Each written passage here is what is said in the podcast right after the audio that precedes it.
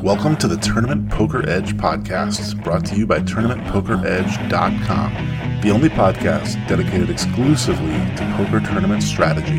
Now, here's your host, Clayton Fletcher.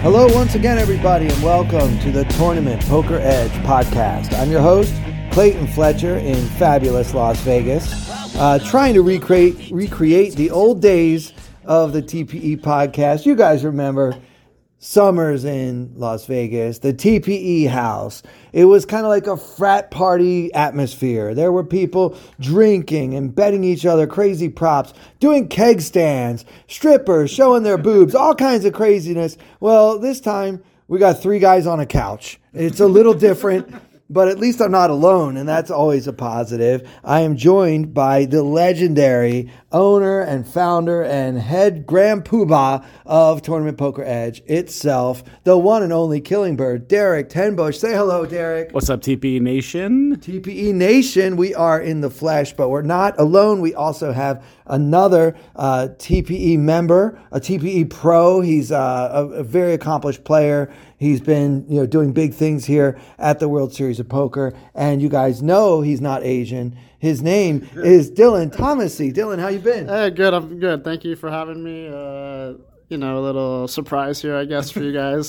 yeah, we, we yeah, yeah. Derek and I were gonna record, and we ran into Dylan, and we're like, "Hey, man, why don't you come and record with us? It'll be fun. We'll try to, you know, create the old days, you know, the atmosphere, the yeah. the party scene." So we're having a beer, and we're gonna talk shop a little bit. We also have one more person in the room. It is Dylan's girlfriend. Uh, she does not want to be recorded, but she did say that if anything like really like sparks her creativity and she wants to join us, uh, you know, we left that door open. But as of now, she's sitting about as far away from me as humanly possible. So we'll see. Supervising, yeah. Yeah. yeah, I feel like she's looking over my shoulder. If I say anything wrong, I'm like fired.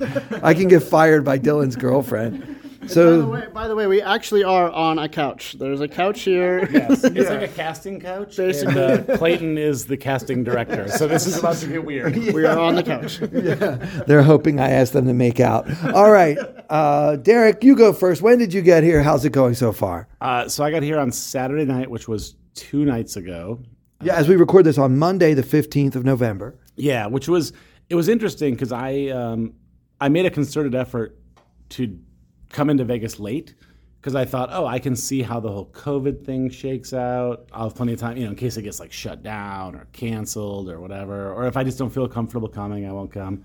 And everything was going super smooth. So I was like, all right, this looks like a good time to go out and play a few events. Yeah, there's been hardly any COVID news, really. I mean, I think a couple of people uh, had to miss something, but nothing major, really. Yeah, I mean, basically until like yesterday. Yeah. And then there was like you know, some people came out and said, oh, I tested positive. And it seems like it's all kind of centered on the main event. It's very, like, it's kind of selective, though, right? Like, you know, there's three or four people I follow who said they got it. So it, it is what it is. I mean, I think we all knew kind of what we were walking into. Um, no one expected there to be zero positive tests, did they? I mean, that would be ridiculous. No, yeah, I, I completely agree. I mean, for sure there was going to be positive tests. The only question was, were people going to say it publicly that they got it, you know? Um, uh, yeah, it's kind of weird because uh, one lady came out and said she had COVID, and then somebody was like, "Well, what's the difference between the main event and like the 888, for example, where there's thousands of players in that? Like, why does it matter? You know, what's the difference?" And I don't know if she, if she came out because it was the main, if that was like a bigger deal for her, right. but like essentially, like they're the same tournament, right? Cause what, like she's trying to get her buy-in back or something? What, what's the angle? yeah, I, I, think it was probably just. I mean, it might have just been timing. Like maybe things snowballed to a point where enough people felt bad and tested positive that they finally said they tested positive. Maybe it just took this long. Mm-hmm. Um, but, it, you know, hey, it could have just been some clout chasing too. I don't know. And everyone here is vaccinated, right? You can't even walk into the poker area without proving that you're vaccinated, um, unless, of course, you're working for the WSOP and then all bets are off. Yeah, the dealers didn't have to get vaccinated. And that's another story that we don't necessarily have to get into. Um, but yeah, bottom line, if you're vaccinated and you do happen to have what they call a breakout case. Like you, I'm not a doctor, but you know, I've read about this. Like if you test positive, even though you were vaccinated, which ostensibly anyone who was playing here at the Rio was, usually if you have any symptoms at all, they're pretty minor, and like you're almost definitely not going to die. Like 99% of all COVID deaths are among unvaccinated people. So I think I don't think that anyone's goal was to make sure that no one gets sick during the WSOP. People get sick every year. Remember the year they had Legionnaire's disease? Instead of the millionaire maker, we had a Legionnaire maker that year. It wasn't fun. I'm pretty sure this room had Legionnaire's disease in it. Everything in the Masquerade Tower was infected. and- Yeah, I mean, we're here at the Rio All Suites Hotel, Resort, Casino, and Spa, and it is so fabulous. I mean, this place, I'm gonna miss it. I mean, I, I know it's a dinosaur. I know it's dated. I know that like they've never updated anything, including that awful couch you guys are sitting on. But I don't know. It's like it's gonna be different next year. Yeah, I have yet to see the resort part of this place or uh, the spa part of this place. I've only seen the casino and the hotel. Well, the pool is closed, so don't even try. but no, I, I mean, I think everybody came out here with the with an expected amount of risk, you know, and, and all you can do is is try to be personally responsible and do the best that you can in, in this current situation. And um, you know, it, I, I, I'm sure there'll be a bunch of infighting on Twitter about vaccines and about COVID and stuff like that. But the reality is, everybody who came here knew what they were kind of walking into. So Yeah, and what they're walking into is a room filled with vaccinated opponents who may or may not be still be able to transmit the disease, but you're not going to die from playing in the World Series of Poker. A very, very small chance of that. So to me, that was what convinced me to come was when they actually said that you have to be vaccinated. So I thought that was good. As Dylan is asking the girlfriend to refill his beverage. So yeah, uh, if you don't want to talk on the podcast, can you at least pretend you're a waitress? One thing I did want to say about what the that lady that spoke up on Twitter about uh, being uh, testing positive for COVID was she got like praised uh, on Twitter for speaking up about it, like for saying like, "Hey, I tested positive. You should go get tested too." Like she didn't get like nobody like you know like uh, you know like berated her or anything like that. They were all happy like that she said something and like, "Hey, like, Yeah. you should go get checked out." Well, people on Twitter are always reasonable. Usually, yeah. yeah, absolutely.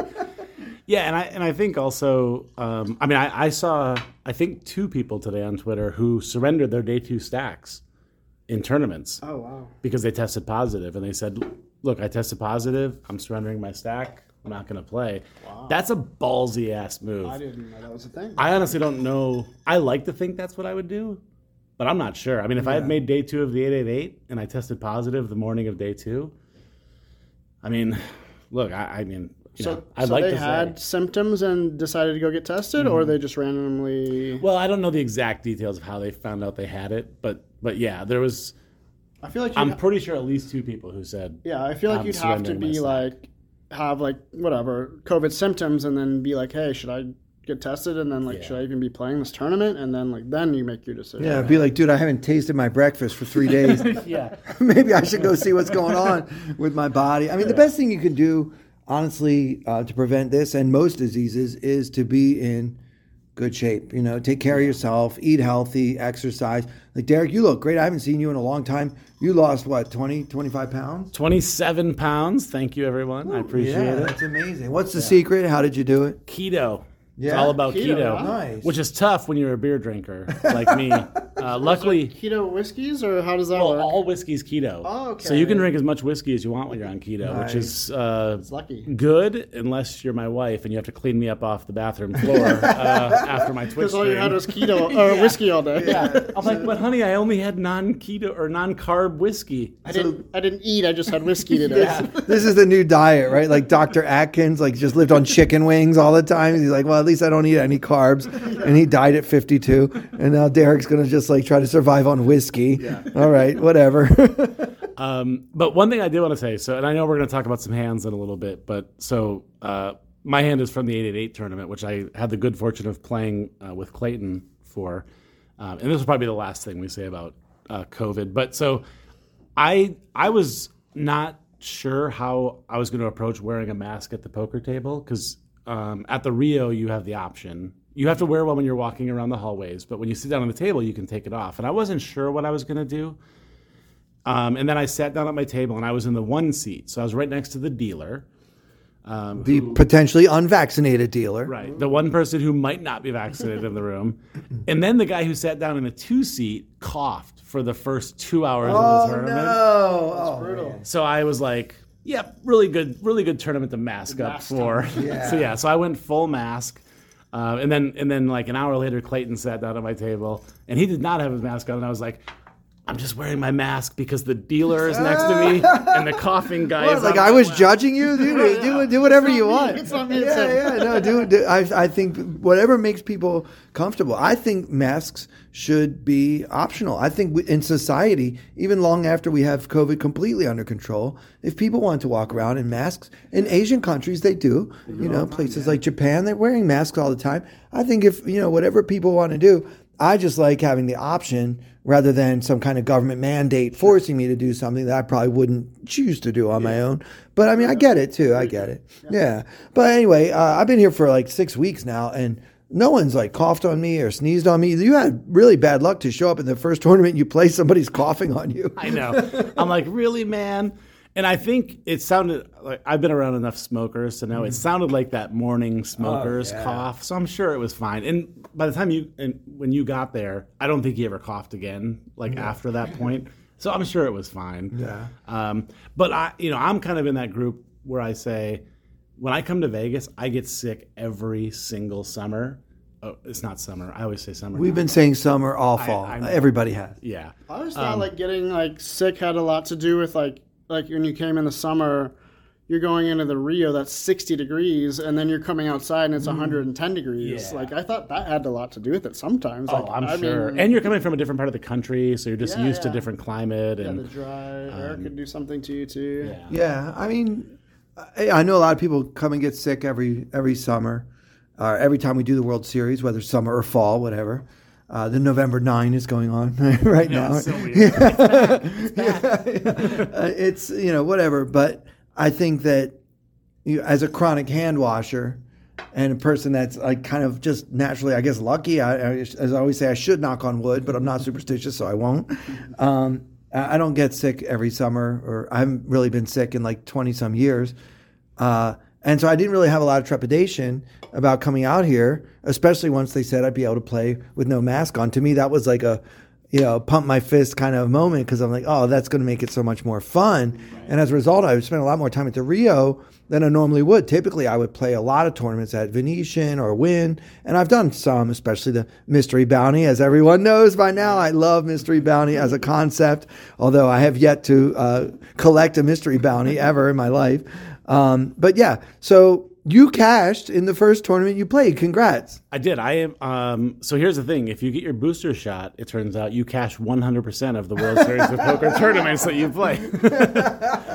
Uh, granted, I've only played one, um, but yeah, it was it was a lot of fun. Um, uh, as we mentioned earlier, Clayton and I ended up at the same table for several hours, and um, You had position on me. That's why you said it was fine.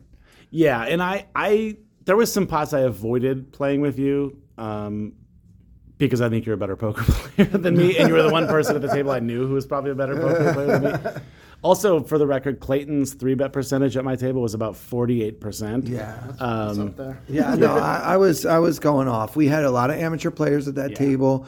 I felt like building pots in position, as Alex Fitzgerald, one of our coaches, always recommends. Like if you have players that uh, their skill level isn't as as good as yours, and you have a, a range advantage, you have a skill edge, and you're in position.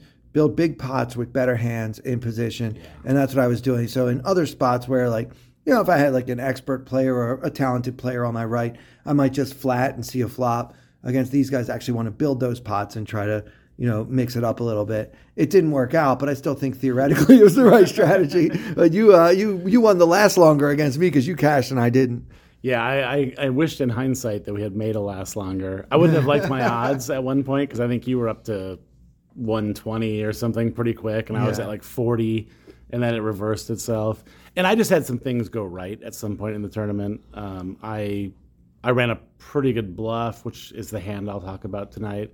Um, and then I happened to get aces against tens for. Aren't you worried about ruining your nitty image by talking about a bluff on the podcast? I know. I'm just so proud that I actually bluffed. I, there, Yeah, that's a big fix. There were like three points where I was like, Clayton would three bet here, and I just folded. I'm like, no, I don't have the heart. I don't have the heart to three bet. You know, a, a losing strategy for poker is to ask yourself, what would Clayton do? that is not smart. All right, so let's go to you uh, now, Dylan. You've got your Chicago Bears shirt on. Are you from the Midwest? I'm from Illinois, Champaign, not quite Chicago, but you know, every time we tell somebody that we're from Illinois, it's always, oh, Chicago? Yeah. No, it's not. Not quite Chicago. Yeah, well, that's like I, I live. I live in New York, and people know about New York City. There's like another huge state that no one even knows. 90% Yeah, yeah. so I, I get that. So, uh, are you living here in Vegas now? I am here in Vegas. I've been here for um, 10 years almost, I think.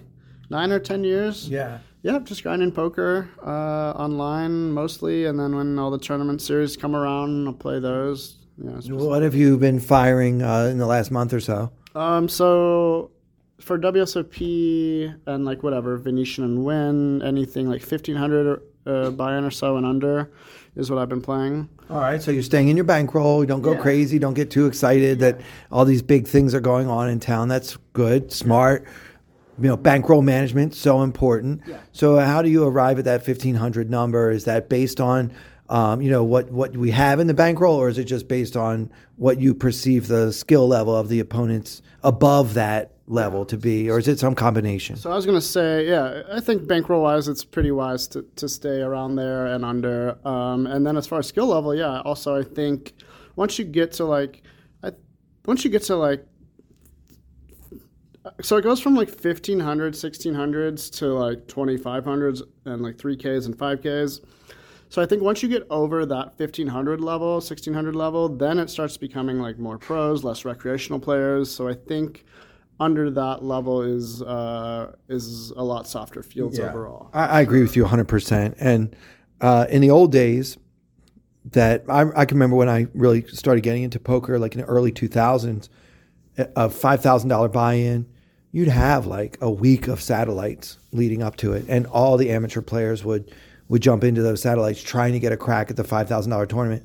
Nowadays, I think people have wisened up and they've just realized like, even if I manage to satellite into this thing, I'm going to be so over my head with the with the killers and the robots that I'm going to be up against. I'm better off just like buying directly into like the nightly deep stack or whatever it is. Yeah. Yeah, yeah, I agree. Um, I mean, if if you have the right game for it, you know, you're patient and um, don't do anything super crazy. I think you can do well in some of these three Ks and maybe five Ks. But yeah. you don't need to. There's so many tournaments going on in Vegas that like you can avoid those tournaments, play something a little bit smaller, have a good time, and play your game and be comfortable and not stress about it, and hopefully make a deep run. There's so many different tournaments to play. So Well, now as I'm wrapping up my World Series of Poker, I'm leaving later this week.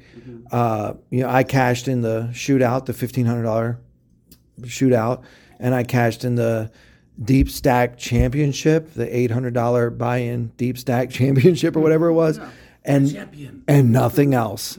so, Dylan, give me some good news. What have you done? Um, nothing super crazy actually. I started off pretty good again, and I cashed a few uh, my early tournaments. I got deep in. Um, uh, I can't even remember. It, was, it feels like so long ago. Uh, I I got really deep in the Super Turbo, which you know you got to run good in those. Is that the WSOP Super Turbo Bounty? Yes, WSP Super Turbo Bounty. It was a, I think it was a 1K with $300 bounty. That sounds right. and I think I got three bounties and finished in the top 100 out of 1500 or 2000 or something like that. Yeah, that's pretty deep. That's a nice chunk of change for that. Right? Yeah, it was a fun one, and and my bust hand was like, uh, you know, it was pretty standard. I had, you know, like an average stack and shoved a, a suited ace and got called by a big blind who like tanked forever and called me with like king jack or something and mm-hmm. turned a jack when I turned a flush draw, and you know, it's mm-hmm. just kind of one of those spots where you just have to run good and then Yeah, like, here's the key. When you're about to shove with your ace and you know the guy has king jack, you got to start talking to the poker gods first and say, Are you going to do it to me? Are you going to hit him with the jack or am I going to win this pot? And then, based on what the poker gods tell you, that's how you know what to do. That's the skill you have to master. Yeah. So you can move up to the higher stakes. Yeah, I forgot. I forgot to ask and, and, uh, say my prayer before that. Before he called, I thought he would fold, so I didn't. You know, I didn't think I had to do anything. And he thought about folding, Yeah, didn't he? He, he tanked for a while. Um, but yeah, it's just one of those you know standard flips that you just have to win in poker tournaments. It just, they they come around you know every so often. Um, you know, unless like you're in the main event where they're super deep right now and you just play well and Even the main event, though, as someone who's had some pretty deep runs in that, at some point you do have to win a coin flip. It, it's just you, know, you can't you can't make it to the end. I mean, uh, I when I was at the Wynn today playing the Mystery Bounty, I, uh, they had the PokerGO feed up on the TVs. I mean, Chance Kornuth got it in with Ace Queen of Hearts versus Aces and just flopped the nuts. Yeah. So those are the you know those are the kind of things that happen throughout a, a tournament like the main event or any big uh, you know multi-runner field that you never really hear about. You know, like the, the you know the winner maybe played this hand really sick or did this big bluff or whatever. But also along the way, like three crazy things happened that they won where maybe they you know quote unquote weren't supposed to. Um, that you never really hear about. Yeah, so you yeah. kind of you kind of like forget about those spots sometimes if you're running so good, uh, and you win those big like not not even flips. You know, like I don't even know what their percentages are. Ace Queen of Hearts versus Aces, but like It's about six percent. Is it six? That's yeah. it. Yeah. Wow. Maybe seven. Um, but yeah, chances no doubt like like a you know top player in the world. of course. yeah. Um, but I've I was watching the stream as well, like all day and and yesterday, and he's run really good in the all ins, and you have to like. is it- I mean, well, it's- it's- as soon as you don't run well in a in an all in, then your tournament ends. Right? If you're all in, you need to. That's the time when you need to hit it. You know. But that that's the thing. Like everybody says, well, this guy's the best in the world. That guy's one of the best in the world. That guy's one of the best in the world. And the great equalizer about this beautiful game that we're all obsessed with is that even those players are just like you and me. They're 50 50 sometimes. They have to suck out as a 6%. You know, that, that happens to everybody. That Those are the moments where it's like, at this point, it doesn't matter which one of these guys is better at poker. It matters who gets lucky today. And that, that's what happens. Now, since you brought up the Wynn, I want to talk about the Wynn. Isn't it lovely? I mean, isn't it wonderful? I as soon as I walked in the door, you're literally greeted by like trees with lights ah. and like you know it's like nice light in the room and it, it reminds me why I love going to, to play there so much. It it's kind of it's become almost a cliche how much better the Wynn is than every poker room Yeah. in Vegas. It's miles above. Uh, unless uh, you are willing to sponsor this podcast and you have a poker room in Vegas, hit us up. You'll be the best poker room in Vegas. Sahara, Sahara, Las Vegas, number one on the strip. All right, and since you brought up Chance, we have to talk about uh, the talk of the of the day is something that happened over the weekend. I don't know if you guys saw the clip or not, but Chance uh, has been maligned a bit for yeah, I don't know if, if people want to say he was angle shooting or or doing something. The way I watch, I watched the clip several times, and what I saw him do is uh, there's a bet, and he's facing a bet, and he kind of moves his cards out of the way, counts out the exact number of chips to call the bet, and then takes those chips and moves them slightly to the left. Not a forward motion like he's going to put them in the pot, but and while he's doing so, he's staring at his opponent and trying to get a sense of whether the opponent is happy or sad about getting called. Uh, Derek, why don't you go first? Your take on it.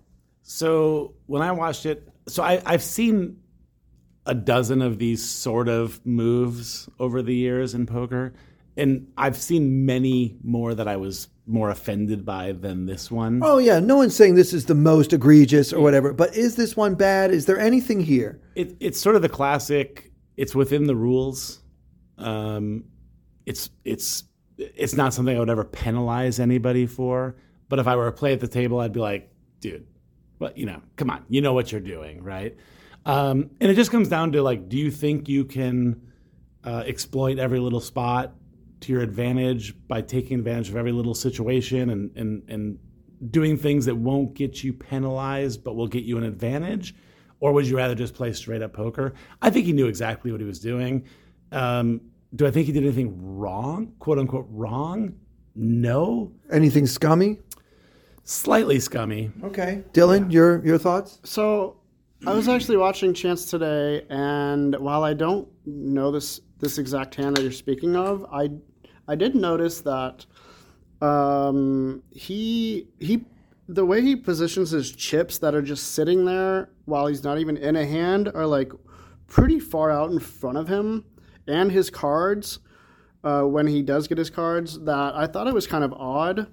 But today I saw him count like he was in a spot where uh, he checked in his opponent bet and he was counting out his chips. But today, and this may have had something to do with yesterday. Oh, he knows what people said about yesterday. Yeah. Exactly. So today he counted his chips off well behind him, behind his cards and his other chips to, to the other side. Uh, so this may have had something to do with yesterday. And I noticed like it, that he, while he was counting them out, he was staring at his, at his opponent. Um, and that kind of has, goes along with um, what you're saying that uh, that he he looks at his opponent while he's doing it, but he in no way did it in in a way to like angle shoot or anything like that. But I did think it was odd that the way he stacks his chips while they're just sitting there is like not normal and it, like they're more like in front of the cards, yeah, They're and spaced, out. yeah. spaced out and like well in front of like like rather close to the betting line, I would think. But I don't, yeah, I don't know the exact hand you're talking about, so I'd have to look at oh, it. I can't believe you haven't seen. You must not be on Twitter, but you are busy with your girlfriend. So yeah, maybe maybe she's been keeping you busy. Do you, do you have any thoughts on Chance? Uh, is he a scumbag or not? Do you want to share your thoughts, girlfriend? No. Okay, yeah, she's not gonna. She, I didn't think she was gonna chime in. I didn't think she was gonna chime in. Yeah, I mean, uh, if Dylan hasn't seen it, it's unlikely that she has. All right, well that's okay. At least we heard her voice. I'll just sip my cocktail. All right, yeah. By the way, this, next, next this this this this beer is really good. All right, before we move on to you guys, I want to hear your hands. Um, my take on Chance, and I know that this is not the the apparently the popular uh, opinion. I have zero percent problem with what he did. I think that getting reads on your opponents is part of live poker. I mean, sometimes I look like I'm going to fold my cards and I want to kind of get a sense of whether that makes my opponent happy or not. Sometimes I'm going to pretend or, or, imagine I'm trying to make my decision, and then I'll grab chips, and I'm like, you know, I'm watching him. Like, is he is he happy that I'm grabbing my chips? Does he not want me to grab those chips?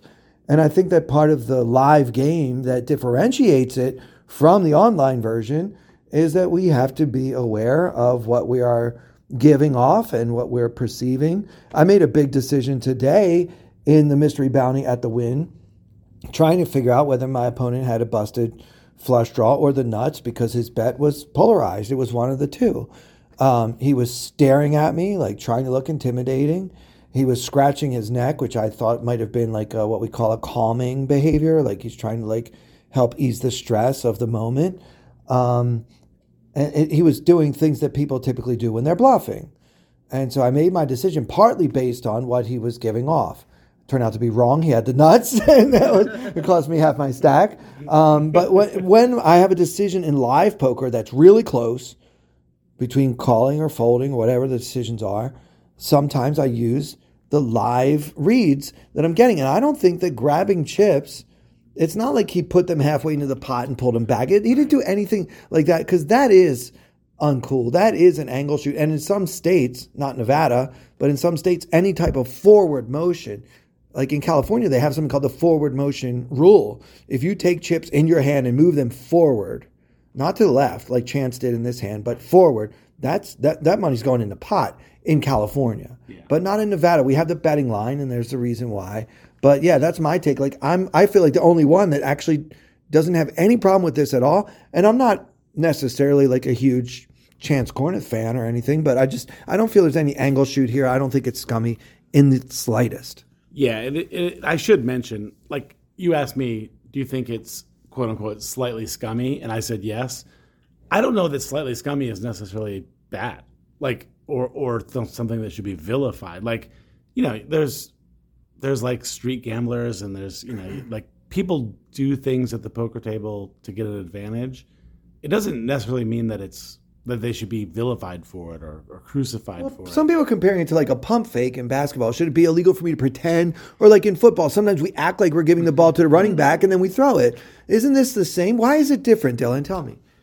Um, wait, why is why is this different than in other sports where you kind of try to fake people out a little bit? Why is poker not look? Why does why does some of the poker community look so uh, sternly against this sort of thing. Now, I'm not talking about angle shoot, like if you hide your big chips behind, like that's like cheating. I don't really see anything wrong with this. I think people just like when they like if you're in a big pot and you make a mistake, uh, uh, you know, like if I made a bad read and made a, a bad call because of that, they they get upset and then then they try to like put the blame on you, right?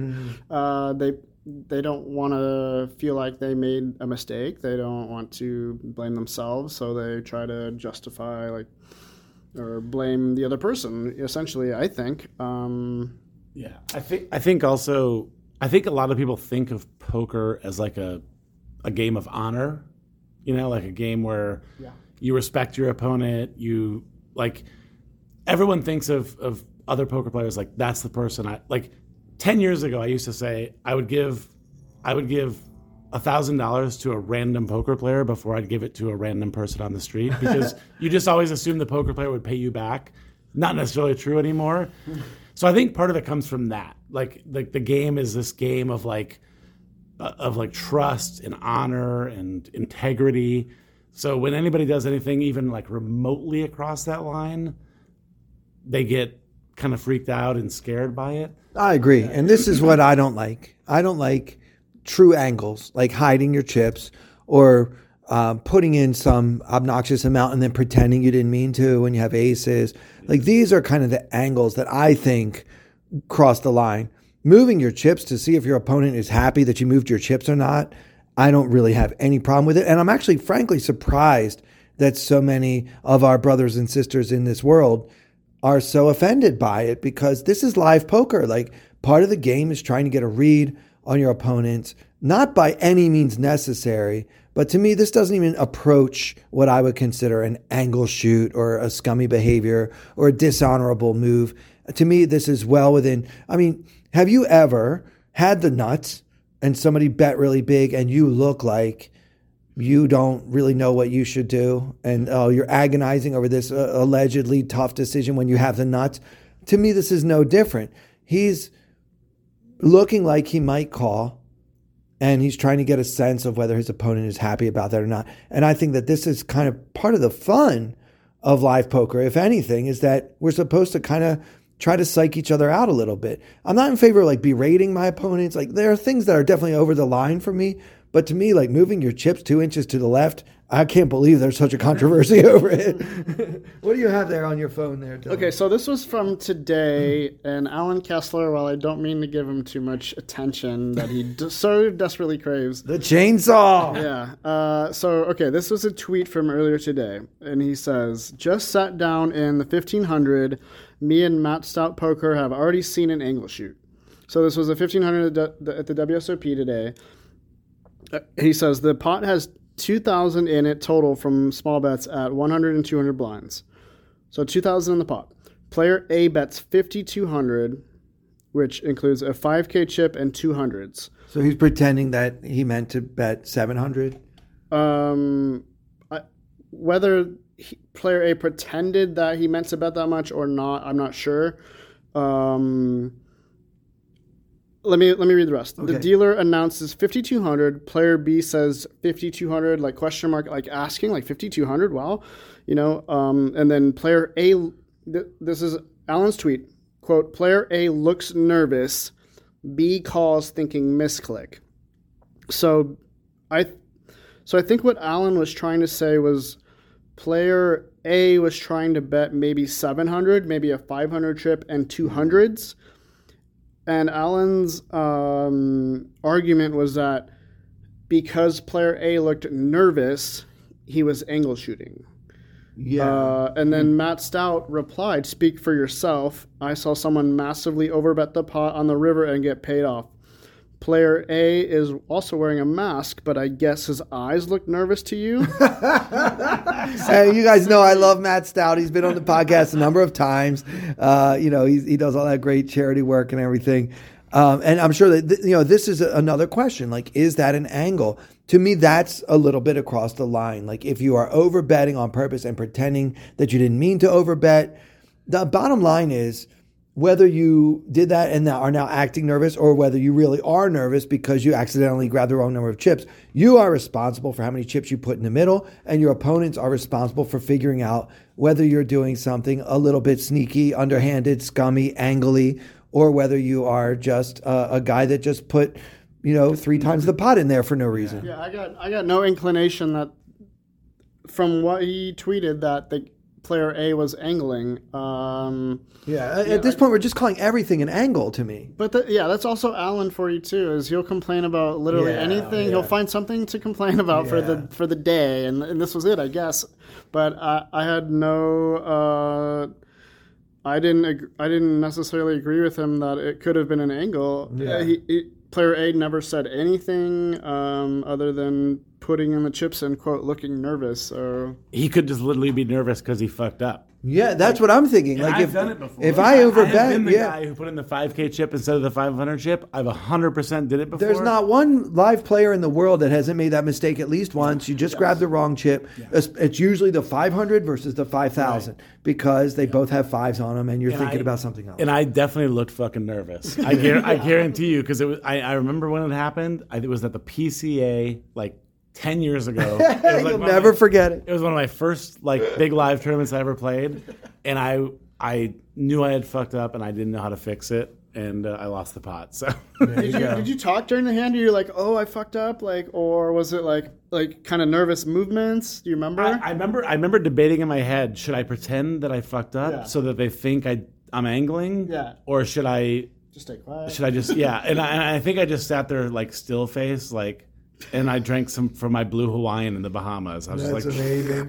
yeah, to me, this is part of the game. Like, if somebody makes a mistake, Yeah. we have to be able to figure out whether that person mm-hmm. really made the mistake or whether he's angling. Yeah. I would never do that, but I would grab my chips and move them two inches to the left to try to get a read on my opponent. I've also picked up my cards as though I'm thinking about folding them without actually folding them to try to get a sense of whether this is making my opponent happy or not. So at what point do we say like we are not allowed to show emotion or or try to misdirect our? Like this is live poker. Isn't that part of the game is getting reads, right?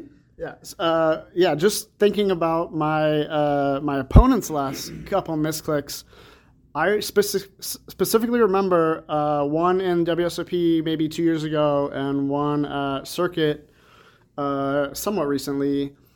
My opponents quote misclicked, and I actually asked them.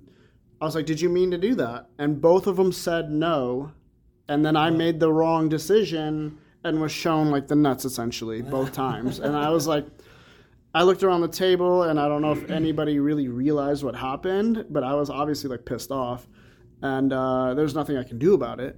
But, you know, they were angle shooting and they're just fucking scumbags. But do you feel yeah, and I don't like that at all. And just to be clear, I've never done that, like the accidental quote unquote non non accidental accidental misclick. Like I don't think that's necessarily a part of my game. Like that's kind of where I would draw the line uh, between what's scummy and what isn't. I would never do that.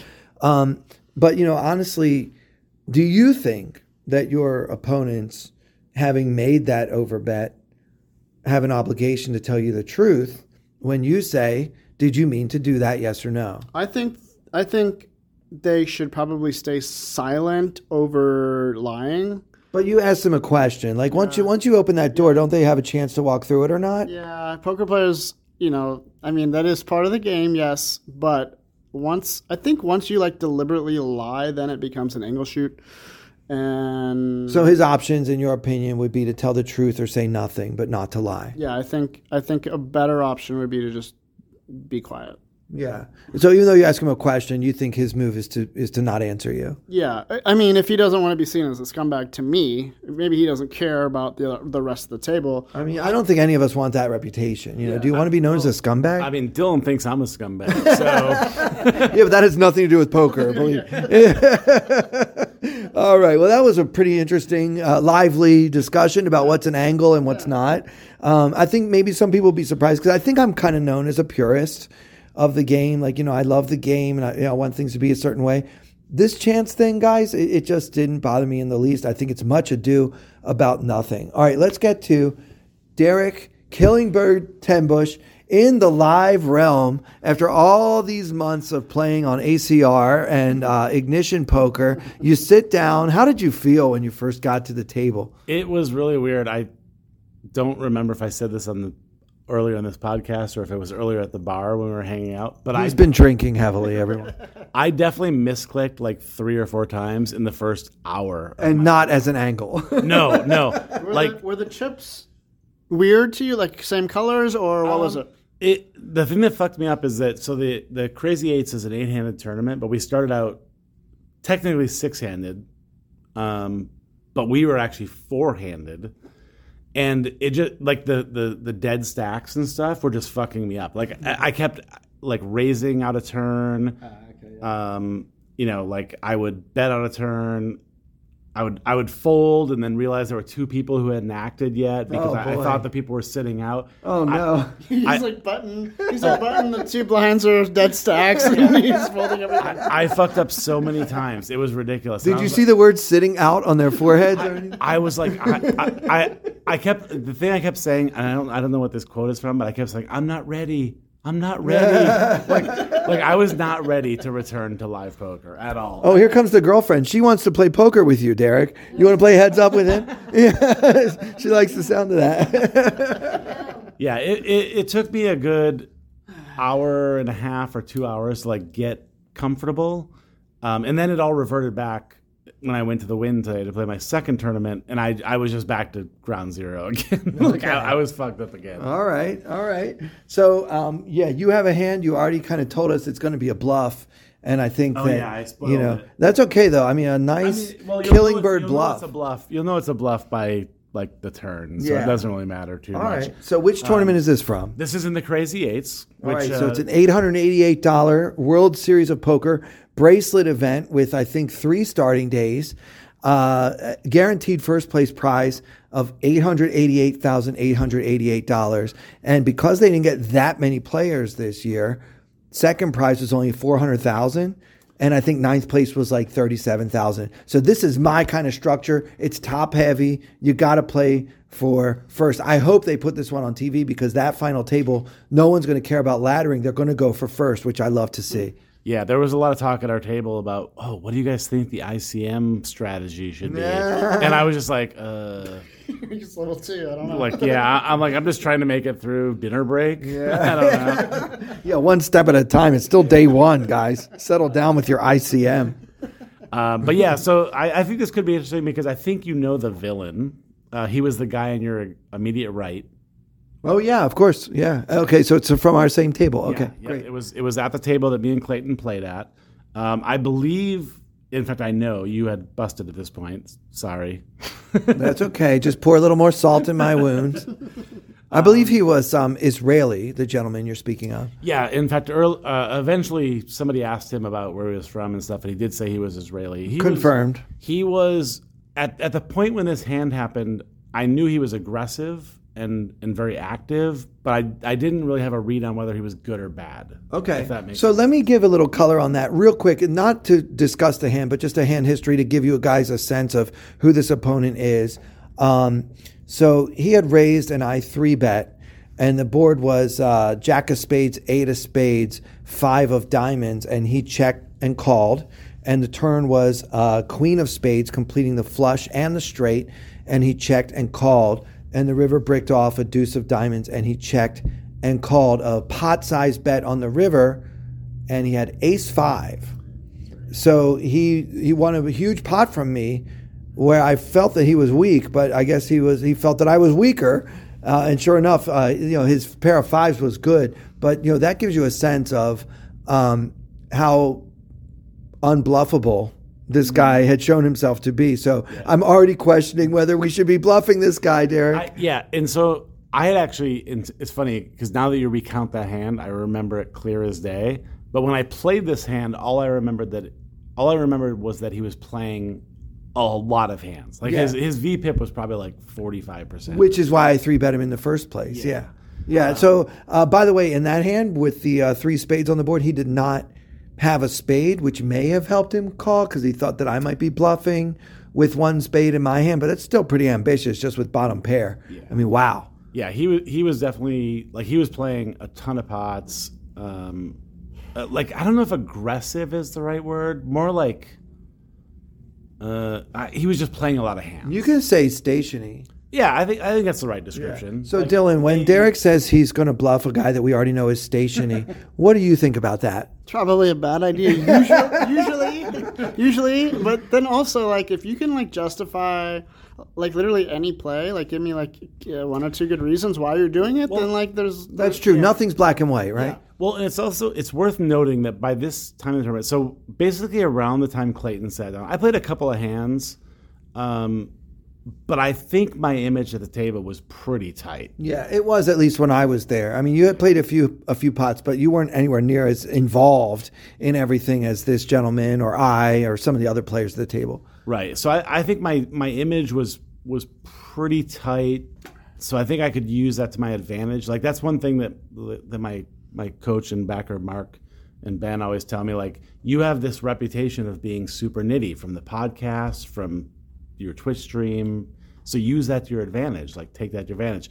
And maybe using that in a live setting is not super optimal because well, they probably don't have a HUD on you. yeah, those people don't those people don't know me, so it's probably not really that relevant. But maybe in my mind, I thought it was.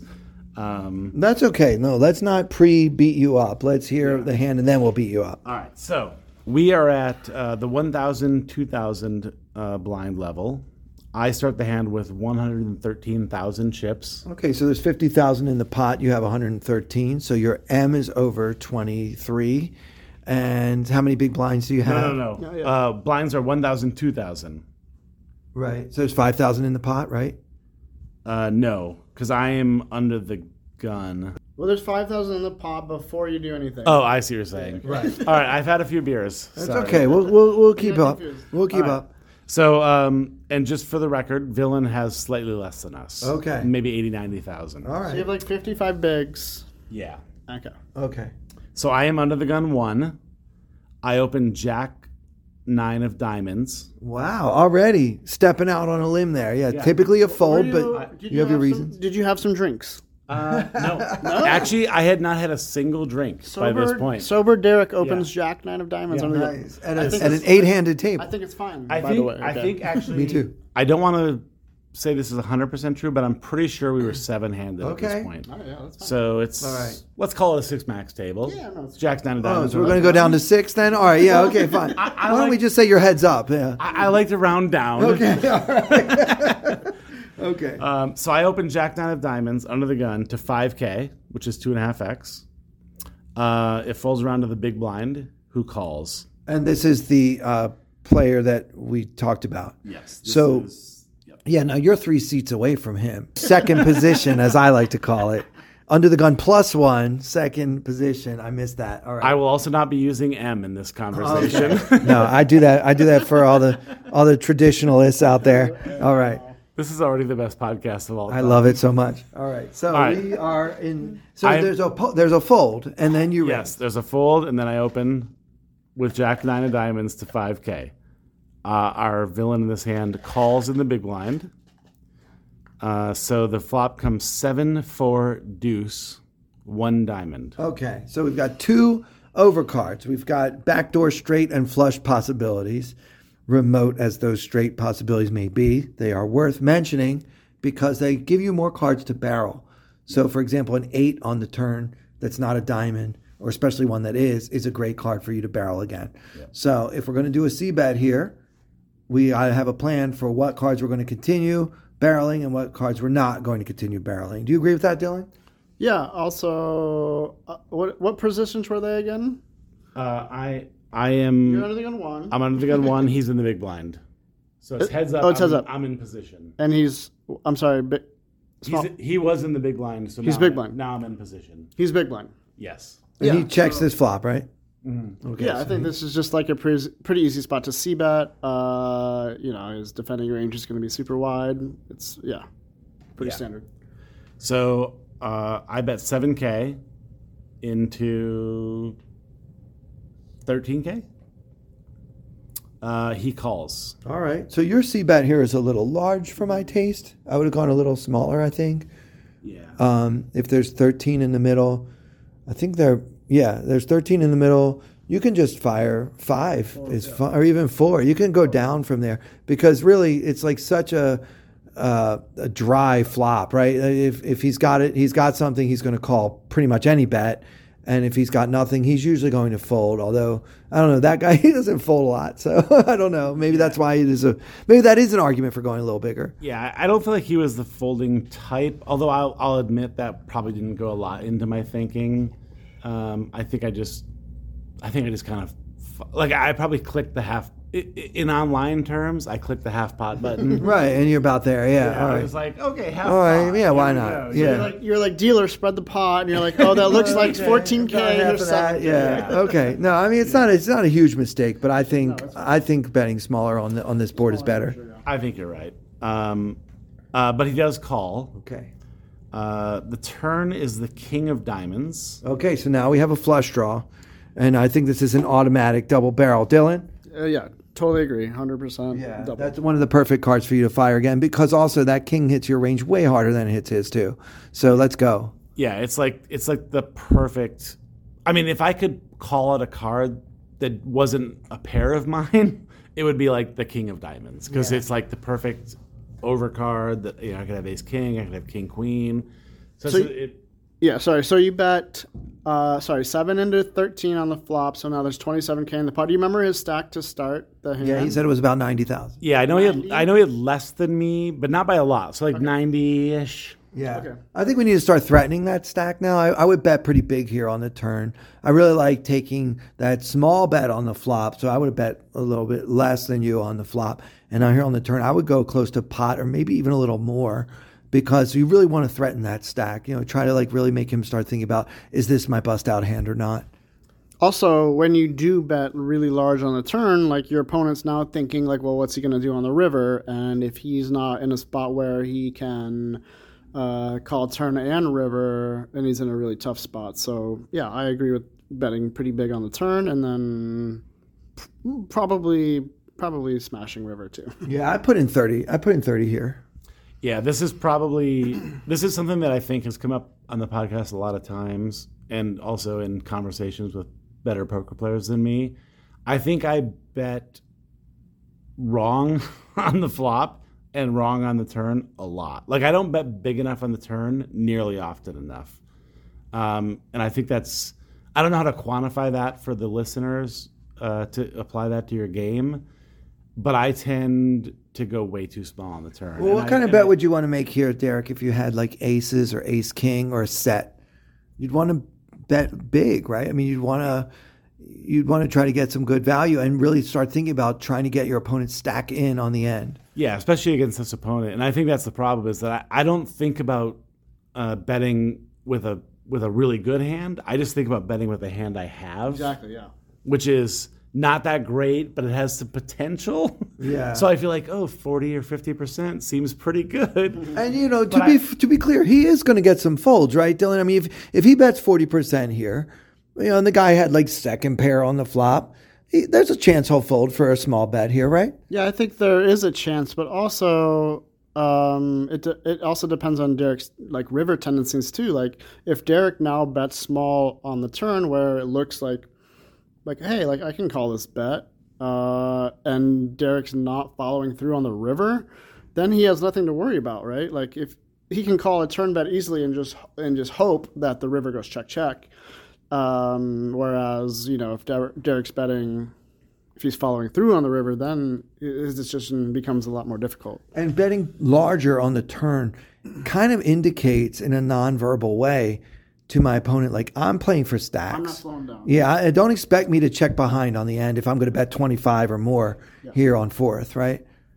Yeah, I, I think I, I like a bigger sizing, especially because when I do hit, I want to get maximum value, but also when I don't, I kind of want to be able to max pressure him to fold, if that makes any sense. It makes a lot of sense. I think that a bigger sizing, regardless of what happens on the river, a bigger sizing here serves your purpose either way. Yeah, I, I would agree with that. I, I, I, I don't love my turn sizing. I'm not mad at it.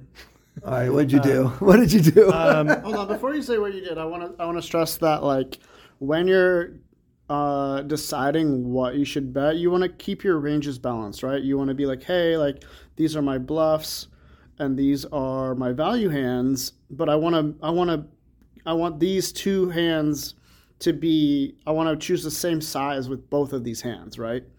Like you want if you had aces, you want to bet whatever, 80%. Same thing with your jack nine of diamonds. You want to you want them to, to be balanced. Mm-hmm. Yeah, and honestly, if you don't have aces or ace king, or like your value for betting on the turn when that king comes off is you're not going to have that many like medium strength hands. Most of those hands you're going to want to check back and then maybe do pot control and possibly have a bluff catcher on the river, right? You're not looking for three streets of value like if you had a hand like eight seven on a seven high flop, right? Now that the king came off, so yeah, that I mean that's part of the discussion for me is that you're not scared of that king when you're betting this turn. You're saying, all right, uh, the king of diamonds just hit, and I'm not slowing down. You're now representing a more polarized range which is mostly value, but we can have Jack Nine of Diamonds as one of those, you know, tricky little bluffs in there. Right. Yeah. That, yeah. I think that makes a lot of sense. I, I like, again, I'm not like, I don't hate my bet, but I would just rather it be a little bit bigger. I mean, uh, so what we say the pot's 22K, 27. 27. I bet 10K, which can look super value against certain opponents. I just don't think it will look super valuable against this opponent. And also, while we while it can look value value we don't really want it to look value when we're bluffing. Um, so now, when the, when it's the king of diamonds on the turn and it's on a on a two four seven flop, we want him to fold all his seven x, his four x, his two x. We want him to fold all his ace highs. Uh, basically, anything that we beat, we want them, Or sorry, anything that beats us, we want them to fold. Right. Right, but what, where, where we're starting to lose the logic here, and as we're talking through this, it's starting to come around to me. Like we do want calls from those hands when we're not bluffing. So if we overbet here, is he always going to fold a seven? Because if so, then this is not a good idea because we can't get action when we have an ace king or aces or something like that. So maybe maybe the really big sizing is no good.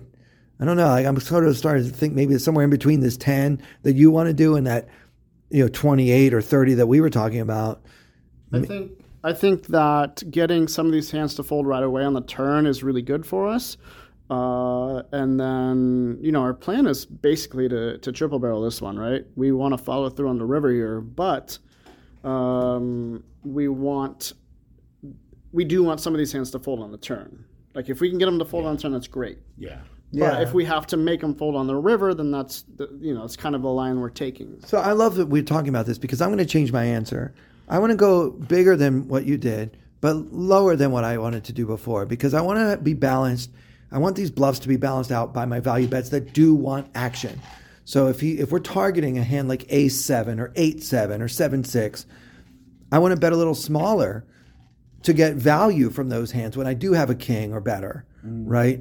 So now I think that I don't want to uh, overbet the turn. I'm going to say into 27, I would bet like 17. I think that's the right number.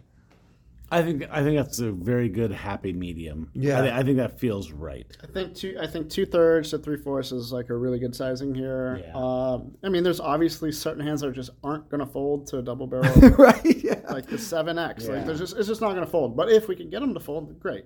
Yeah. Uh, but there's And- just some and he- hands. yeah. that- some hands that just aren't going to fold, and then that's why we need to triples. So. And we want them to call the turn because we're going to shove the river anyway. So, I mean, honestly, you win a bigger pot when you have a three barrel strategy. And I think a lot of players miss this part.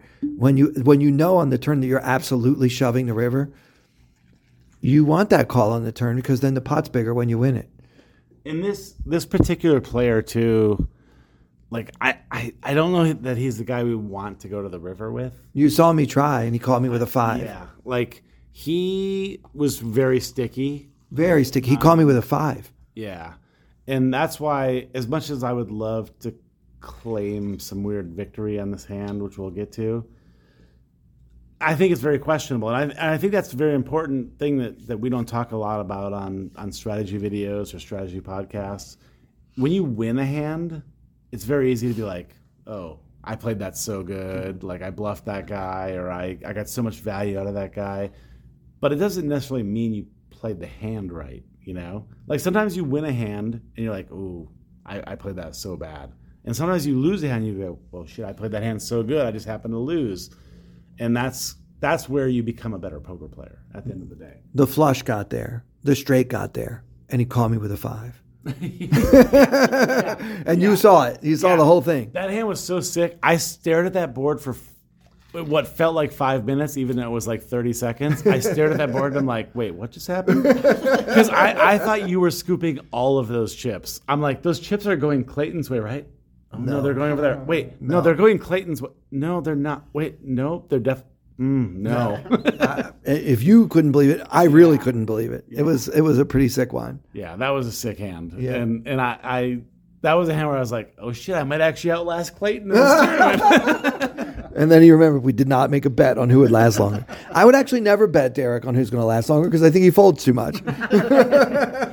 That's how I win last longer. That's how I, that's, I don't make my money playing poker tournaments. I make my money playing last longer, then I just nip my way. yeah, last ever longer pro. I don't make the money, but I win all the last longers. That's good. He gets like a million dollars in action on last longers for every tournament. No, who would give it to him? All right, but no, here he is stepping out and he's, he's bluffing. So, Here I go. here we I go. Bet, I bet 10k, which I think we all agree is too small. Yes. Uh, he calls. Okay. The river is the ace of hearts. So now the board is uh, seven, four, deuce, king, ace. Uh, no flushes get there. Uh, I guess no straights get there. So Well, the way the sizing has gone, we don't really have uh, we don't we don't have a pot size bet left with his stack. I think that he's got more than a pot size bet left. So if you shove the river, it's an over bet. So it's probably like two X pot that he has left, right? yeah, I think he probably has like forty. 47 he probably pot. he has probably forty or no, he has fifty or sixty k left. Yeah, if he started with 90, he's got something like Yeah. 60 or 70 left. So uh, that's another reason to bet a little bigger on the turn so you set yourself up for that shove on the end. But the flush did get there.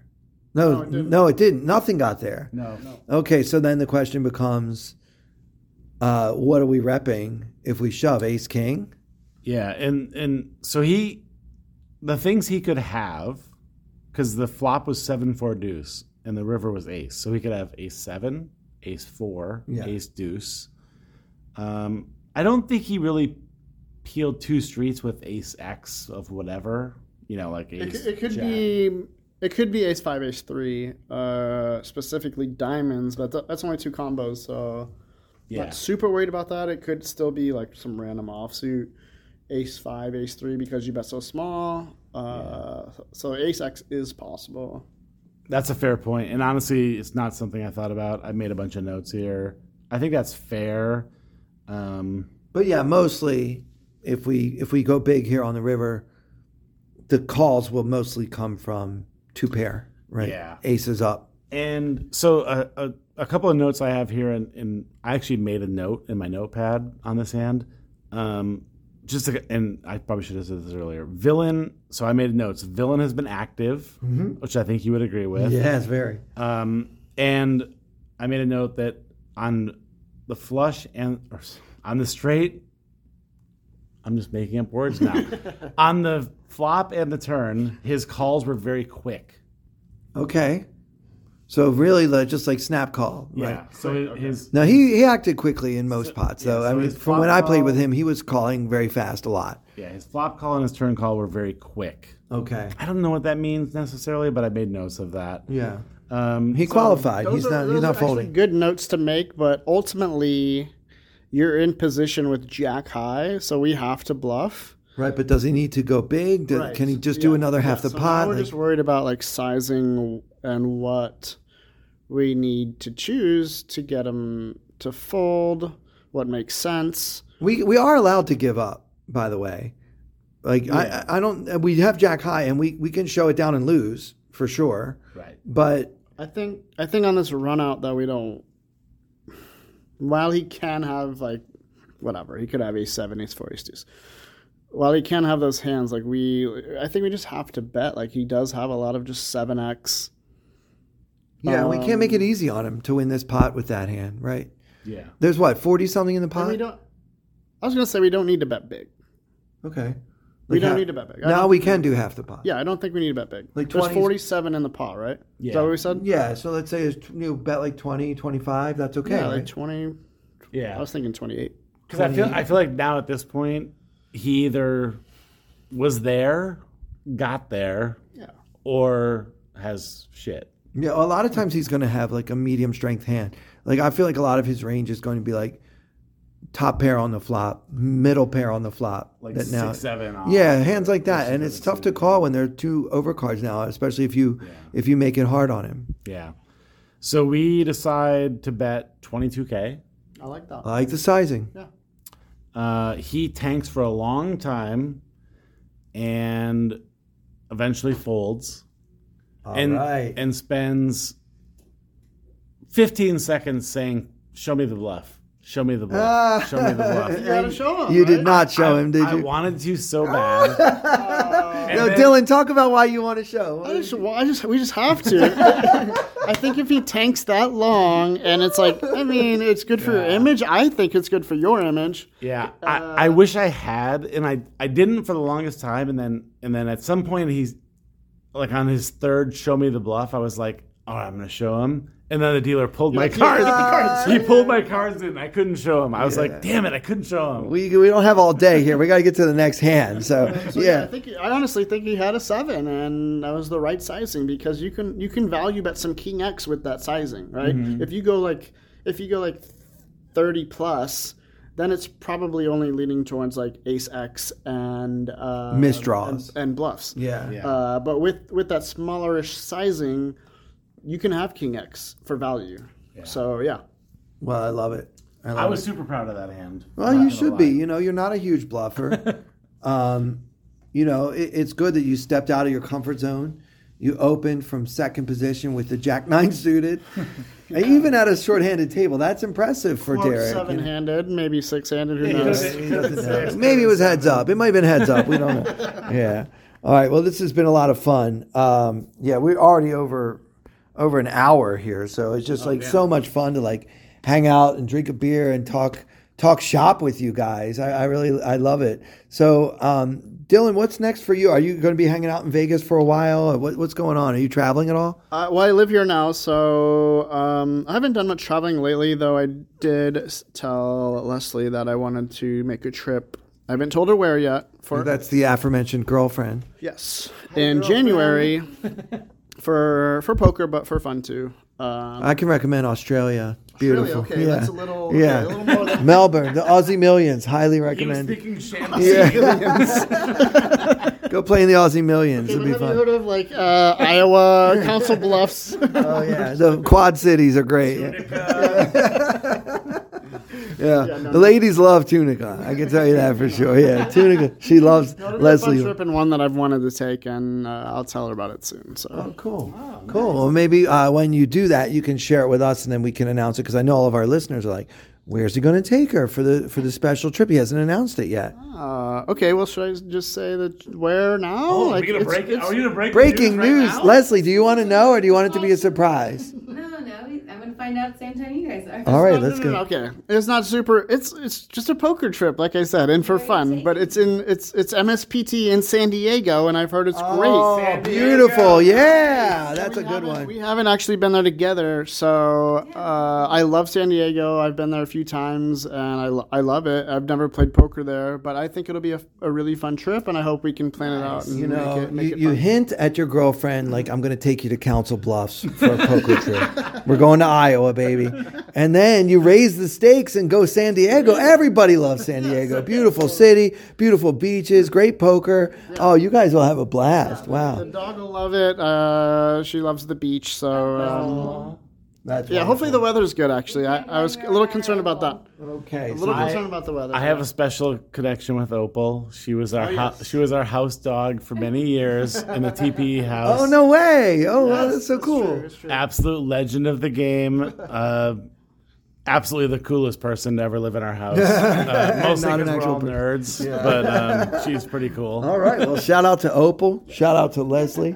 And shout out to San Diego. Good call, man. That's great. Yeah, hopefully it'll be fun. I think it'll be a good time, and uh, hopefully we can plan it out. You know, the tournament could last two or three days, but maybe we can make it like a five or seven day long trip. Yeah, and have some fun. Go to the beach. Enjoy the sights and sounds of San Diego. Sounds great. You can definitely punt that tournament in like three hours.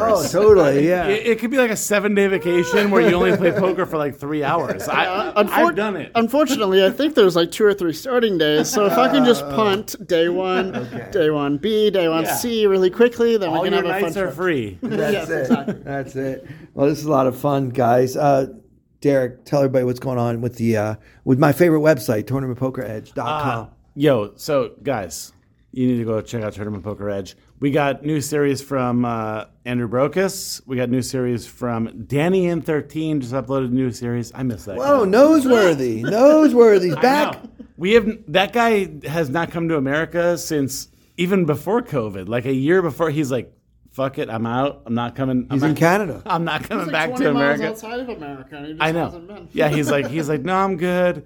Um, so yeah, so check out that series. Uh, new series from Collin Moshman as well.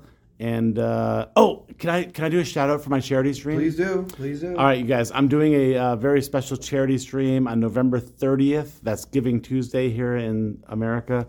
Uh, I do this every year. This is my seventh year. The Beagles. Yeah, we're doing a, a very special charity stream for Triangle Beagle Rescue. We've raised about seventeen thousand dollars over the last four or five years. We're hoping to raise another three thousand dollars this year.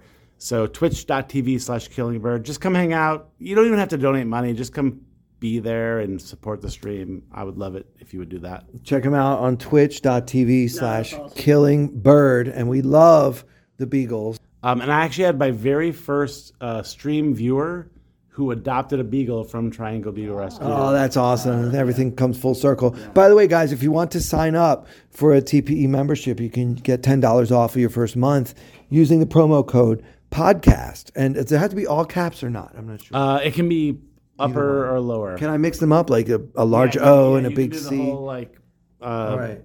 upper lower thing. Case insensitive, and you will save $10 off of your first month uh, at tournamentpokeredge.com. So for everyone here at TPE, for everyone here at the fabulous Rio All Suites Hotel, Resort, Casino, and Spa, and the closed pool, and for and for Opal, and for Leslie, and for Dylan, and for Derek, I'm Clayton Fletcher. Thank you so much for listening.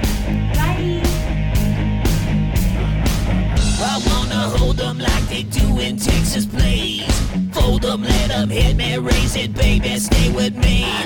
Luck and intuition, play the cards with babes to start. And after she's been hooked, I'll play the one that's on her heart. Oh,